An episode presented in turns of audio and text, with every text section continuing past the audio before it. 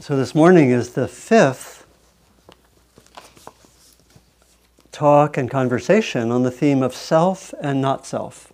And I'm aware that there are quite a few people who um, certainly haven't been to all four of the previous talks. And so I, I also want to acknowledge that the uh, guided meditation did presuppose some of those talks. So it may, if it, if it felt uh, a little bit hard to get into, I think that's okay. It's not a sign of your lack of aptitude for meditation or something, because it did presuppose some of that, and some of it was is not easy, you know. And it, ideally, it's repeated a lot. So I'll bring up the guided meditation later. So what I want to do today are really two things.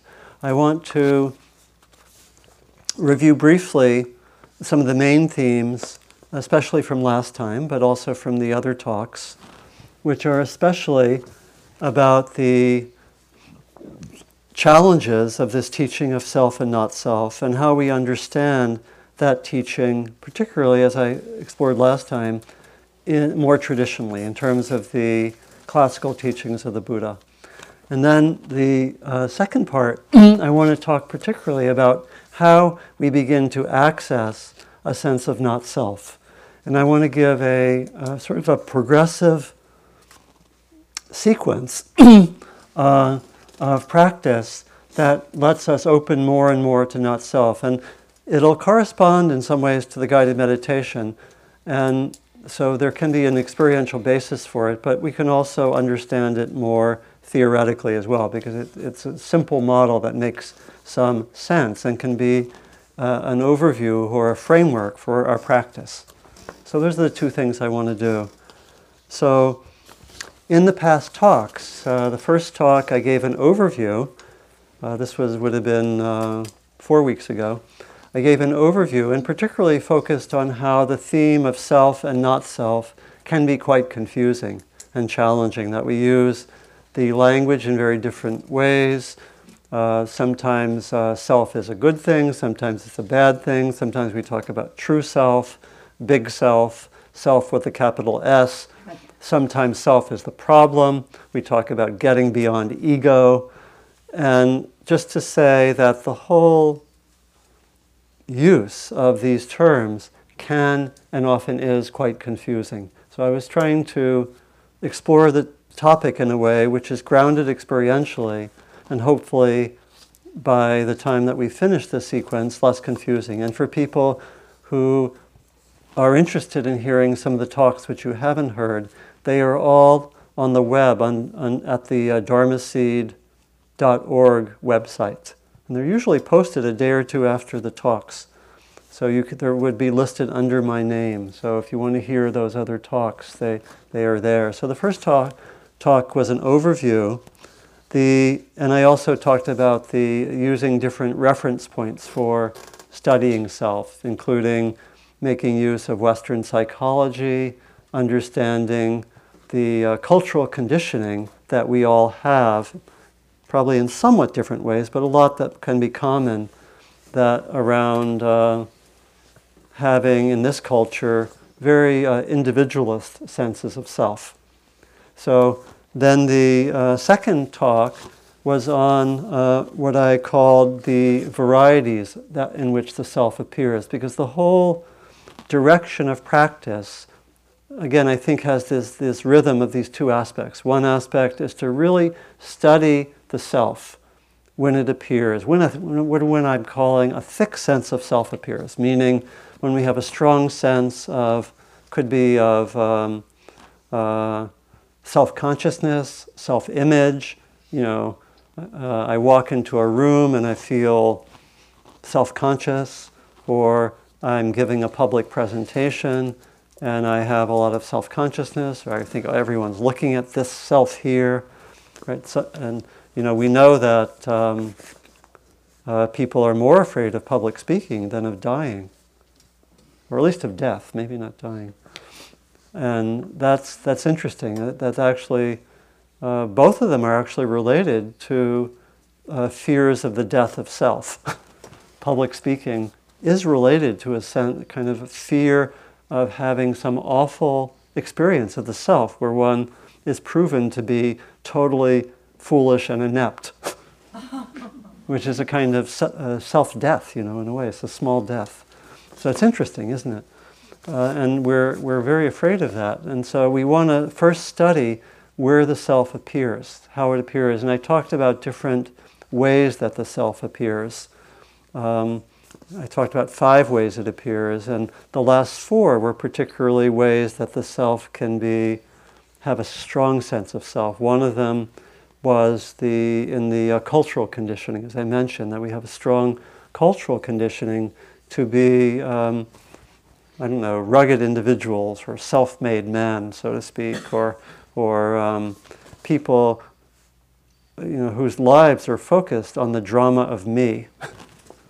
or, you know, we have a, have, can have a sense of everything focusing around what I want or what's important for me or my achievements or my problems and so forth. And again, we can often have that realization that that is strong when we, when we travel to other cultures, which have very different senses of self. And I've, again, I've mentioned how I've had that very strong sense of the cultural conditioning when I've gone to Asia for periods of time, or also when I went to the former Soviet Union which, in which the sense of self, I think, was suppressed in many, many ways for a long time.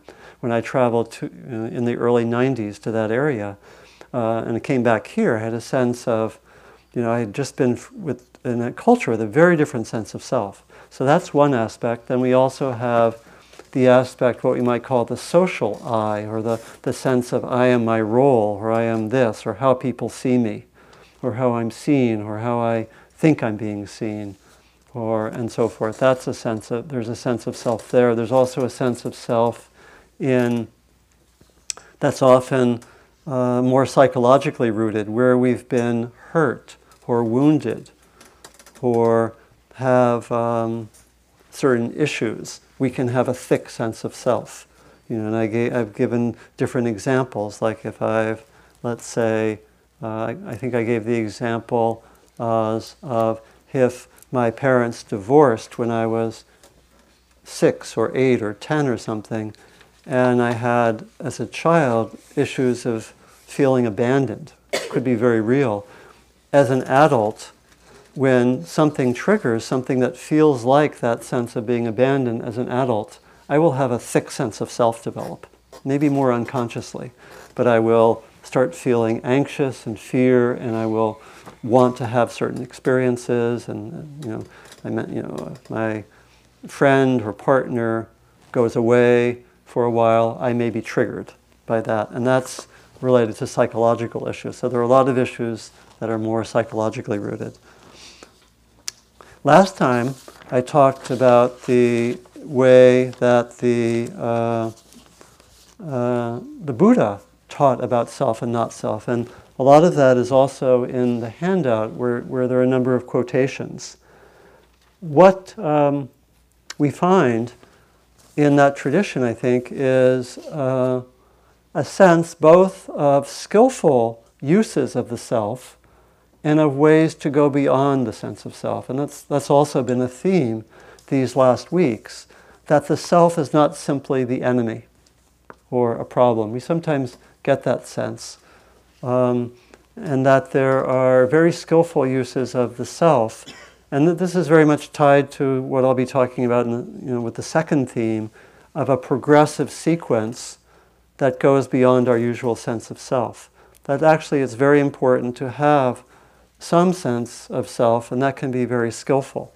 You know, and so, for example, uh, when we are being ethical, we typically think of uh, I, myself, I am being ethical, I am doing good things, I am treating this person fairly, or we, we um, talk about another person maybe and say, I want you to take responsibility for that. And that's in the language of self and other and I. And that can be very skillful.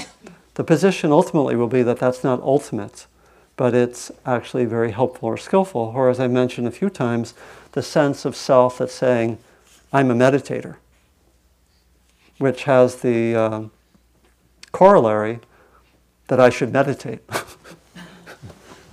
if I think I'm a meditator, it's a very good idea for me to meditate, and that's skillful. Or if I think I'm, you know, I want to be an ethical person, or uh, I'm want to be generous to this other person, right? That on that on those levels, we can think of ourselves as selves, and we act accordingly, and that can be helpful. And so it's not as if we want to instantly get rid of all sense of self. I prefer to see this as a kind of developmental sequence in which we have a, a, sense of self and a very healthy sense of self, and then we learn how to go even beyond that. And again, this is borne out by a lot of the psychological literature. Some of you know the famous writing by Jack Engler, who's a psychologist who lives on the East Coast, who had the famous uh, finding uh, or famous uh, claim that you have to have a self before you get rid of the self, or you have to have a self before you go beyond the self. And he was pointing to the importance of basically healthy development of self as being a prerequisite for more advanced spiritual practice. It's quite interesting. And that if one doesn't have a healthy sense of self, there can be all sorts of problems. And it's something we find sometimes in meditation because people who don't have a healthy sense of self may have a lived experience of, oh, yes, I know this not self teaching, you know, and where they may say, there's no self, therefore I don't need to get my financial act together. it's quite actually not, not all that uncommon for people to use the teaching of not self as a reason not to grow up. Right? And so there's this interesting teaching that one has to have that sense of self before you really um, experience without a sense of self. And that, um, and a certain healthy and skillful use of, of self um, is important. What the Buddha was almost always pointing to was um, both the skillful use of self, but also the problems of grasping. And he actually really saw that a strong sense of self actually only appears when there's some kind of grasping or pushing away of some aspect of experience. Again, some of that can be skillful. For me to grasp that I am a meditator or I am an ethical person has its value. Again, I want to reiterate that because this, this teaching is, as I mentioned initially, is, is often quite confusing. So we, we can um, see, really, we're invited to see where a sense of self appears. And in the more, we might say, the more the teachings leading to understand this experience of anatta or not self. And the Buddha did not teach that there's no self. As, as commonly, anatta is translated as no self, which is incorrect, really. He's really saying that one can experience without a sense of self. Again, there was plenty of usage of there being skillful ways to, be, to work, with a, work with a self. And so he particularly pointed, and this is, follows our guided meditation, he particularly pointed to the, the training that we can be with the constituents of experience potentially without a sense of self. We can be with the body sensations or the other senses, hearing, smelling, and even seeing without a sense of self arising.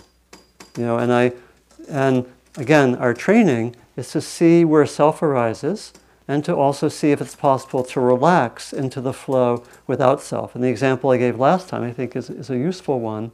I talked about being at a sunset. Or we could also say being with food, with, with wonderful food, let's say.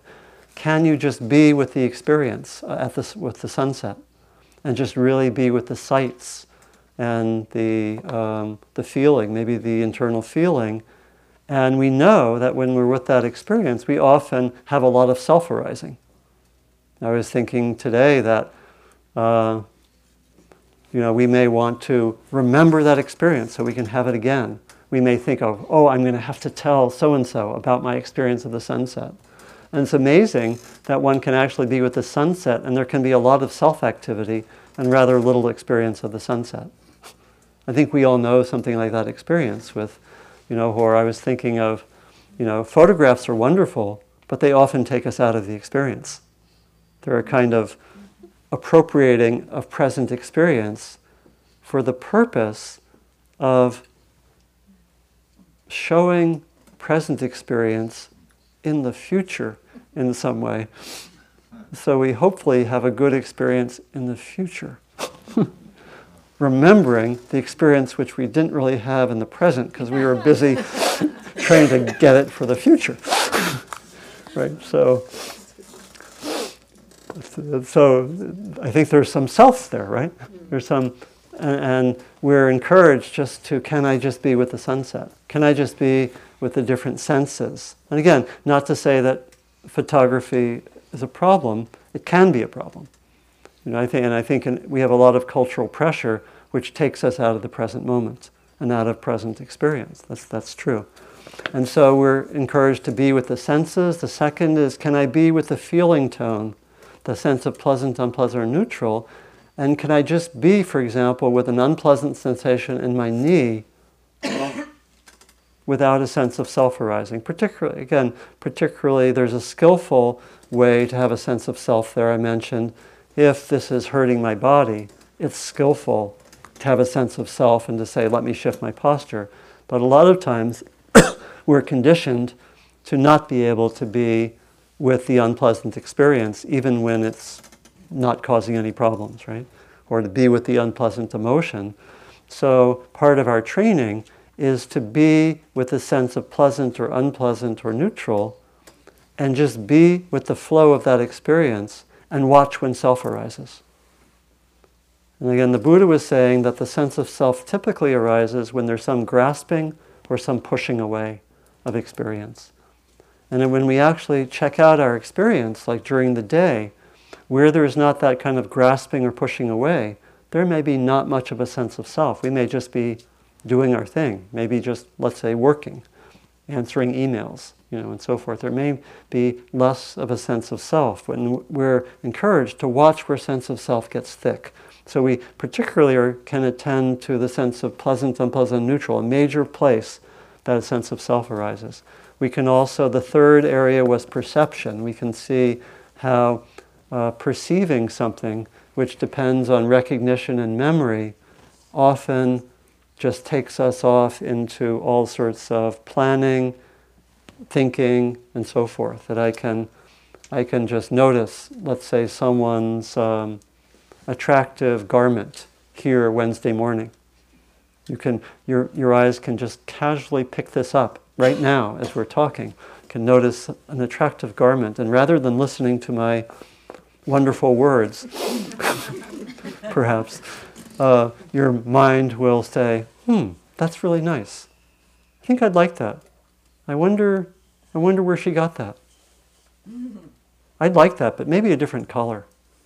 Hmm, maybe I'll go shopping after this is over. Do I have time? Yep, have enough time. Let's work it out. Hmm, I wonder how much it cost all from the one moment of perception, right? so we want to we want to track that. You know, we want to watch where self arises with perception. The fourth area is with uh, it's called formations, sankhara. It really means thoughts and emotions. We watch, and and again, the invitation is: Can I be with perception?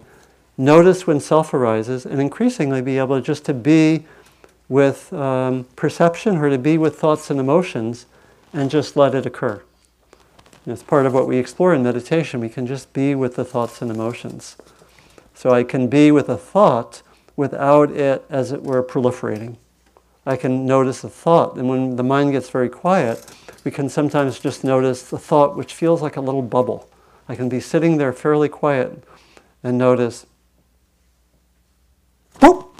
I'm sorry, sorry to shock. Just like a little, little, little bubble or a little and I can, I can have the sense, oh yeah, that was the beginning of my financial reflections. But it just was like, the, like a seed or like a little bubble, and it just occurs. So we're invited to track all of this. We're to also notice the, the last area is consciousness, just to notice um, can there be consciousness and a knower without thinking that's me? Just, just, just, just that awareness. And so we are increasingly invited. This is part of the sequence, and really moving to the second area. There's a sequence of training that increasingly takes us uh, beyond the rigid sense of self. And this is something we can particularly explore in meditation and bring out into daily life. We can increasingly uh, stabilize something in meditation and bring out into daily life. But I've also, as I've mentioned a number of times, I think there's a lot of way there are a lot of ways that we can have a sense of not self, no thick, thick sense of self, sort of intervening experience in very ordinary, um, very ordinary experiences. Like when we're really immersed in activities, we could, you know, it's probably most obvious when we're doing something we love. It could be maybe playing music or being in nature or being with people who are close to us. And there might be a total sense of flow, you know, of being with a kind of a flow experience where there's very little self consciousness, very little sense of self. We're just totally immersed in something. I think that's also gives us a very good sense. And as I mentioned last time, we often think that those kind of experiences without a thick sense of self are the most wonderful experiences of our lives, which is interesting, right? You know, what's most wonderful is when we actually don't have that self consciousness. It can feel sometimes like a burden, right? And we love the times when we transcend it in various ways, particularly when we connect. We both transcend and we connect with something deeper or more wonderful. And so the meditative sequence goes something like this. And this is, this is interesting for me because it's really a sequence of training.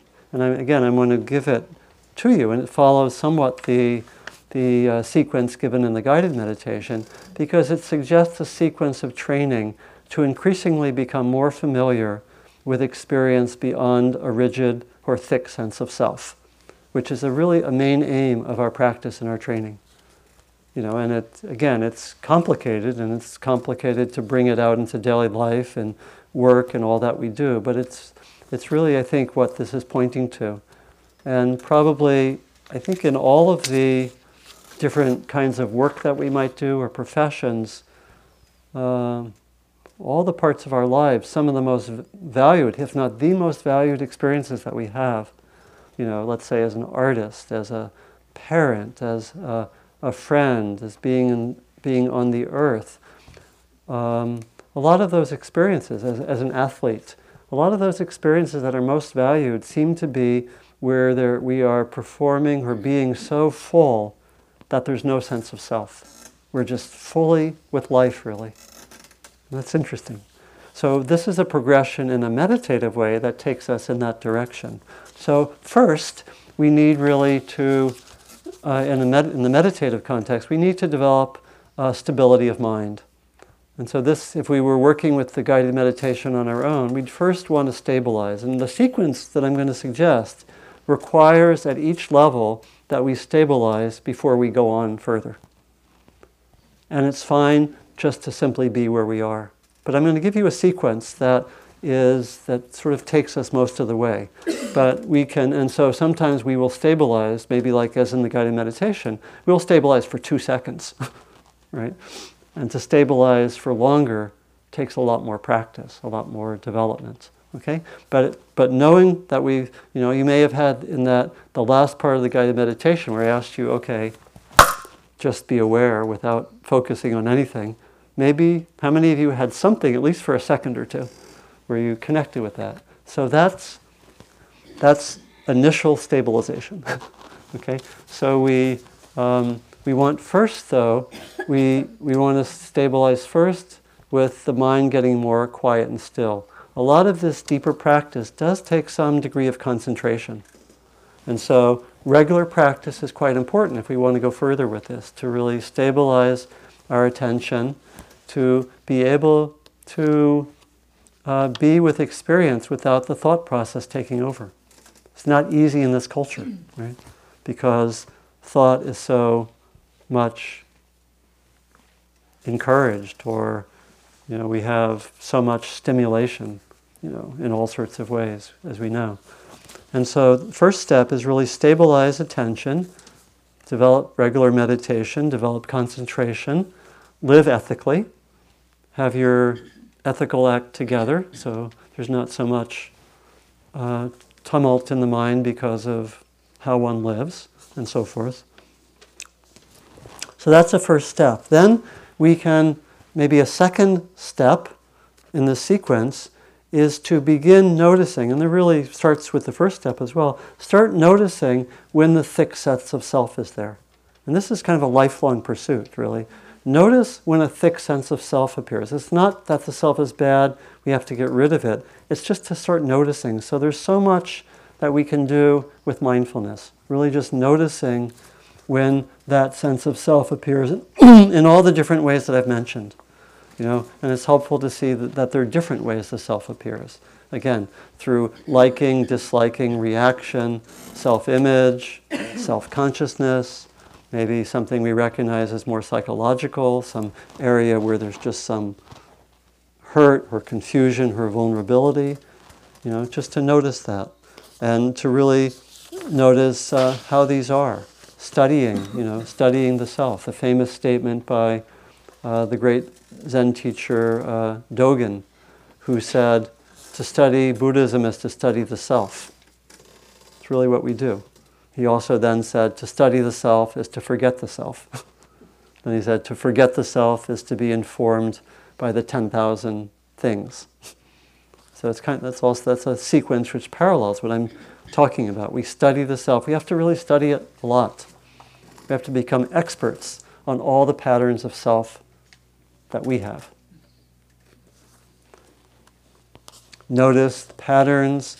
Look out particularly for what, what is repetitive.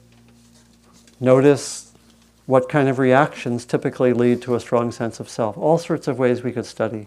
We could talk about studying the self. And then we begin to open further to experiences beyond self. One of them would be this is maybe a, a third step, although I think all of these are somewhat interwoven. A third step would be being with the direct experience, initially in meditation, maybe, and then increasingly uh, outside of meditation, uh, of the senses, of those five areas.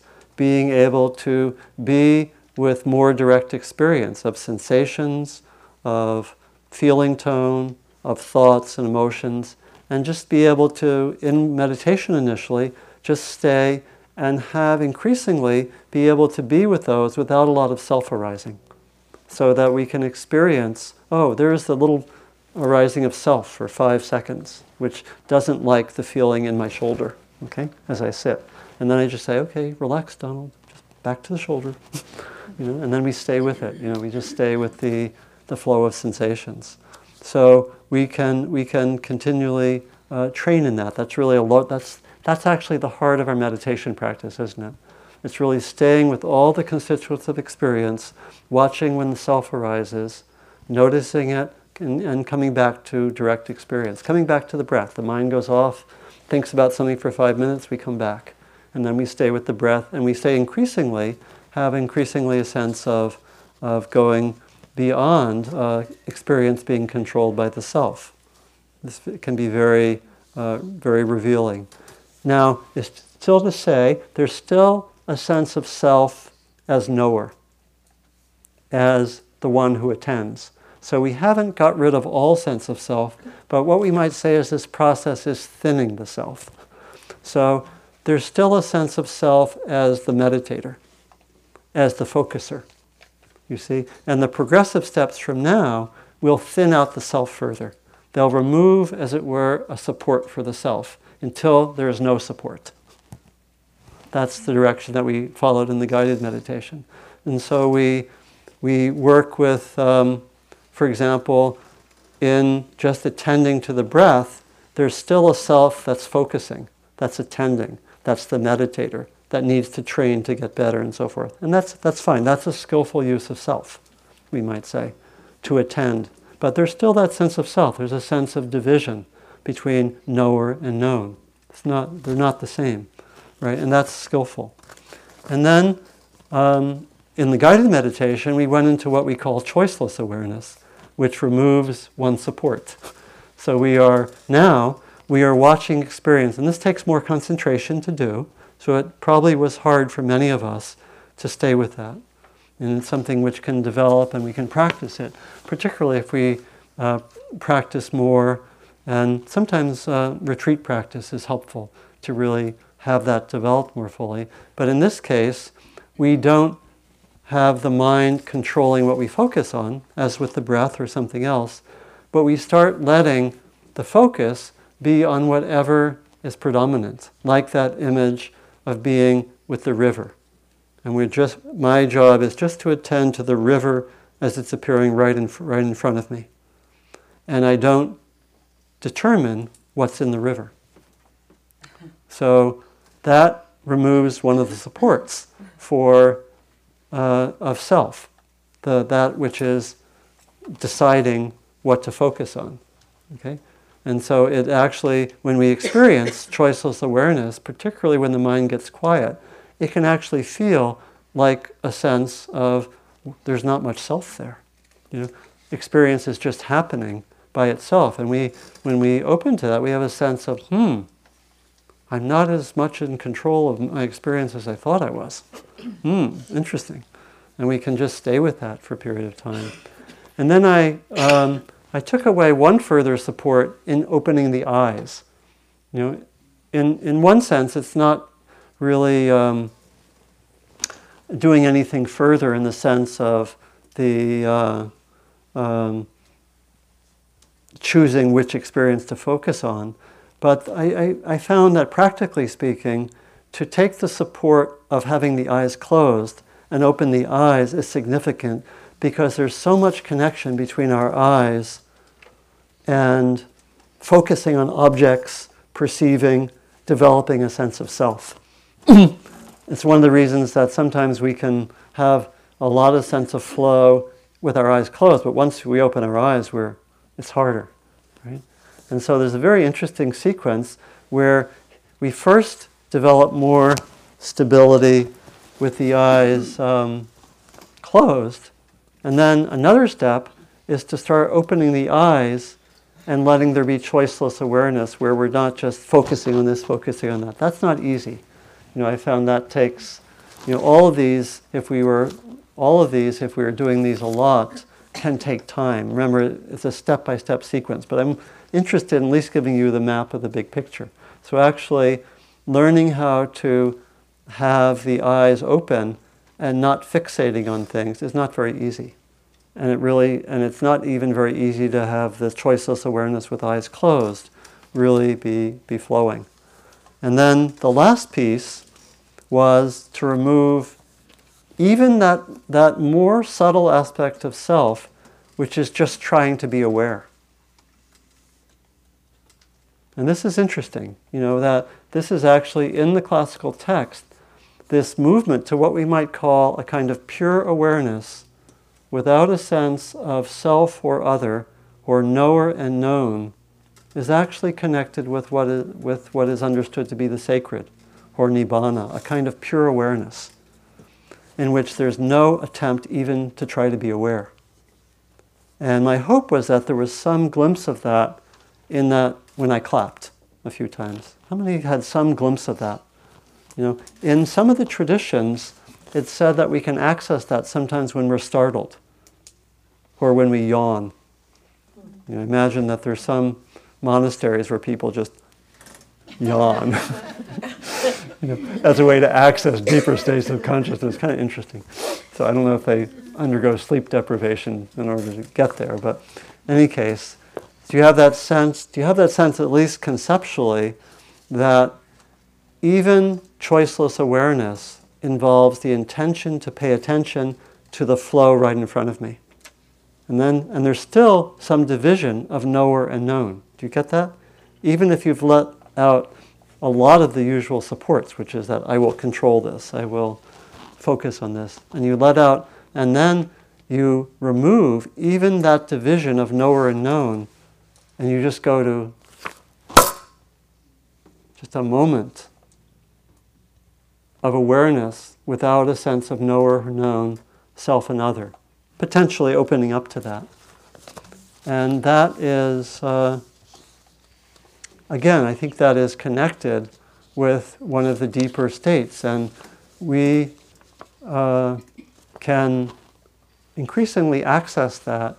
And in, as with all these steps, we stabilize, maybe first in meditation, at each of these, probably I've mentioned at least four or five different steps, maybe five steps. And we stabilize, and then we go on to the next. And increasingly, and then, and then we stabilize in meditation, then we bring it back to daily life. So, not easy. Um, this last step is really, uh, again, I think it's connected with something like a kind of pure awareness, which is pointed to by the Buddha at times as being the direction of practice, in which there's a deep, pure awareness that is also um, can be touched and then increasingly brought into everyday life, which is connected with freedom. It's most explicitly connected with not with no sense of grasping or pushing away of anything. We could say it's also a, a total letting go and yet being present. And also, we might say, access is the deepest sense of love and wisdom, of interconnection and, and love. That's the claim in many of these texts. And then, when we've stabilized there, we just connect with the flow of life with ordinary experience, as in that sense of the Zen teaching, where it said, When I first was practicing, mountains were mountains and rivers were rivers. At the depth of my practice, mountains were no longer mountains and rivers were no longer rivers. But then when I had full maturity, mountains were once again mountains and rivers were once again rivers. So I hope that clarifies everything. okay. So maybe I'll just, there's a lot there. There's a lot there we could unpack. But, the, but, but I hope it's useful to have this sense of a sequence that we can actually train in and just go to wherever our next step is. That's all that we ask. But that is potential, there is potential to traverse the entire path and have that be increasingly there in one's uh, everyday life.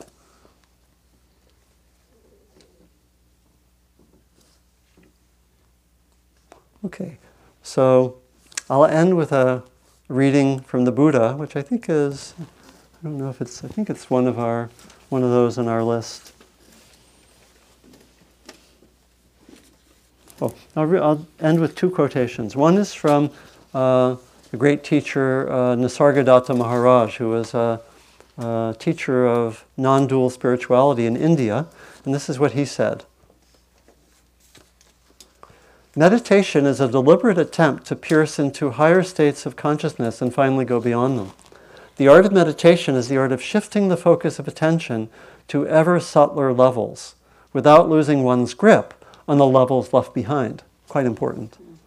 So you still can function in the world and go to the grocery store and they ask you for your credit card and it works. you know, it's important. The final stage of meditation is reached when the sense of identity goes beyond, beyond I am so and so, beyond so am I, beyond the I am the witness only, beyond there is, beyond all ideas, into the impersonally personal, pure being. But you must be energetic when you take to meditation. so then the last, last is from the Buddha. He says, Well then, this is how the training should be done. Concerning the body with its consciousness, let there be no self centered imaginings of I and mine, and no such bias.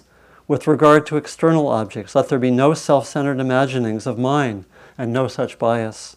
We shall then abide in the attainment of the heart's liberation and the liberation by wisdom. It's another way of saying what I think we've been pointing to.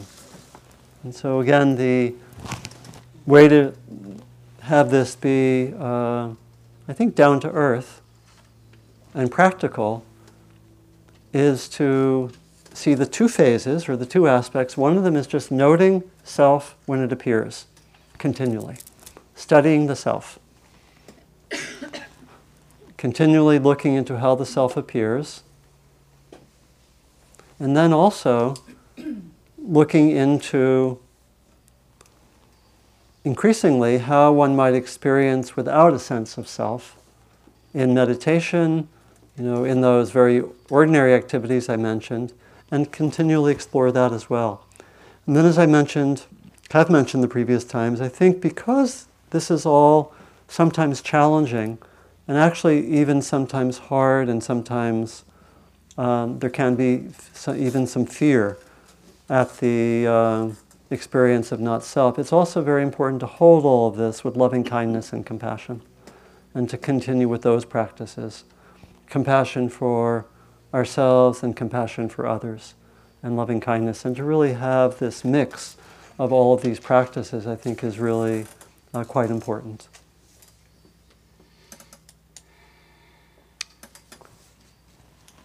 So let's just sit for a moment.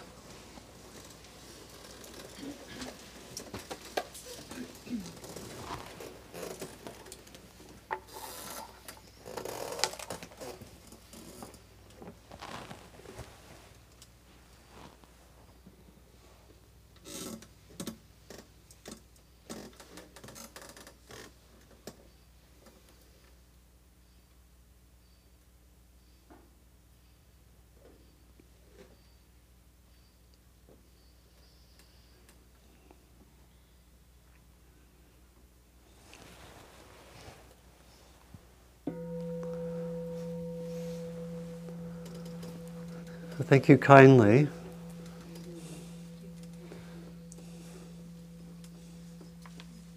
We're just at about time, and I'm trying to see how many of you would would be okay with staying four or five more minutes.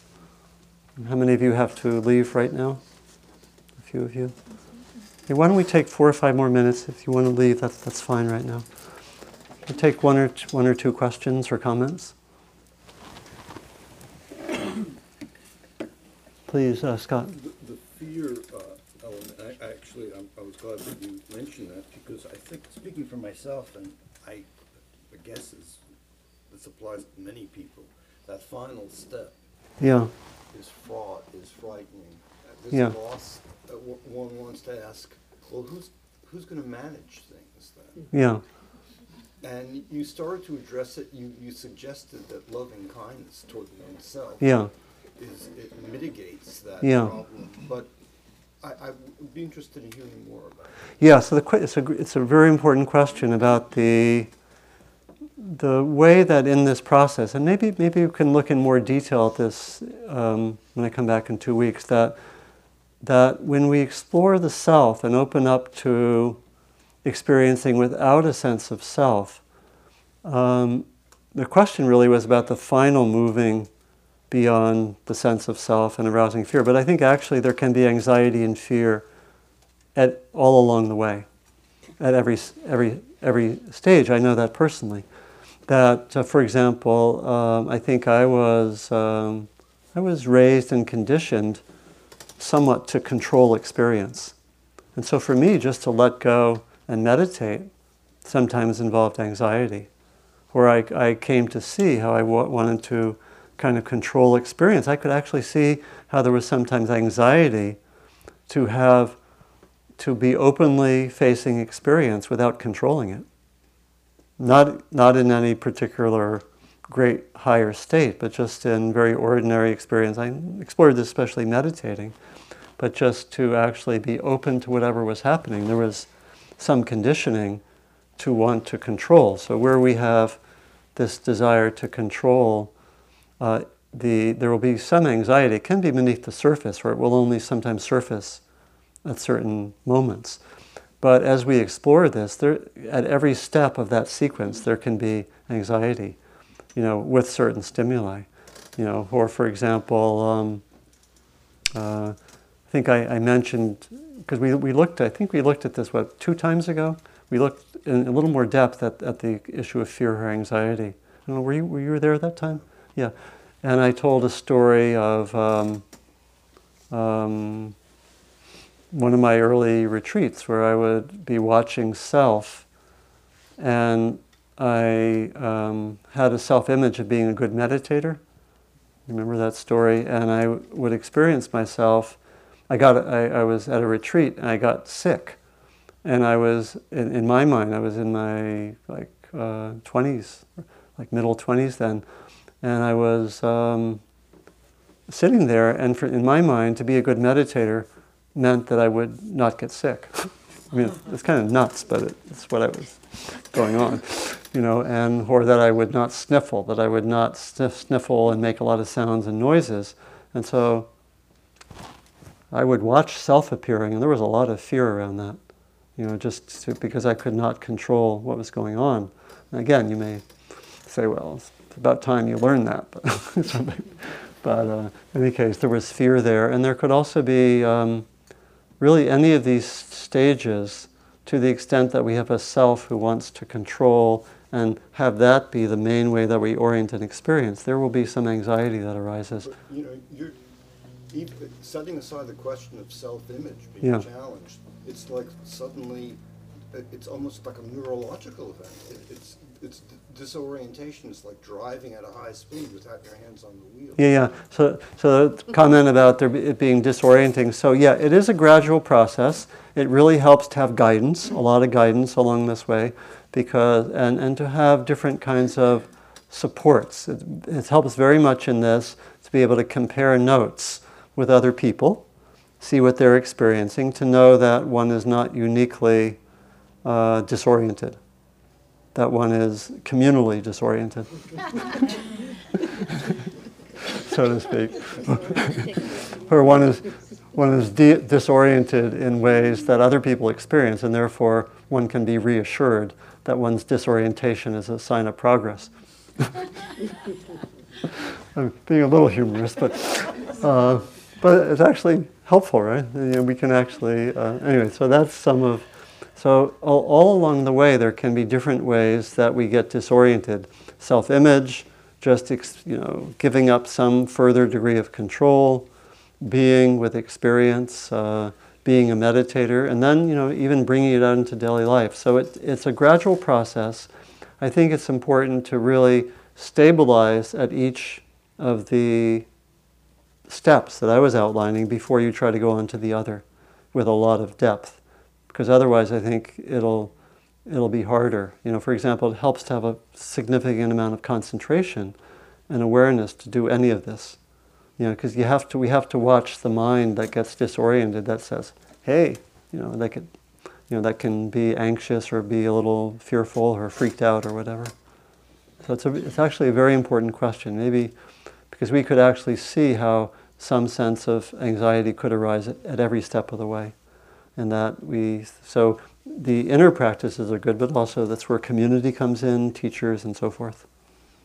Okay, so I think that we'll have to have that one question, very good one, be there. Let me just end.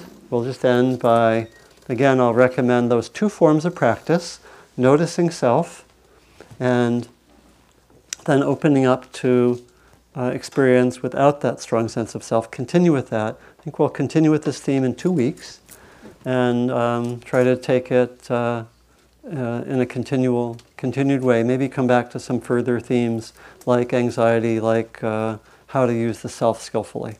So let's may this uh, may our practice, may our time together be of benefit to others and to ourselves. Thank you. Thanks very much. Thank you for listening. To learn how you can support the teachers and Dharma Seed, please visit dharmaseed.org slash donate.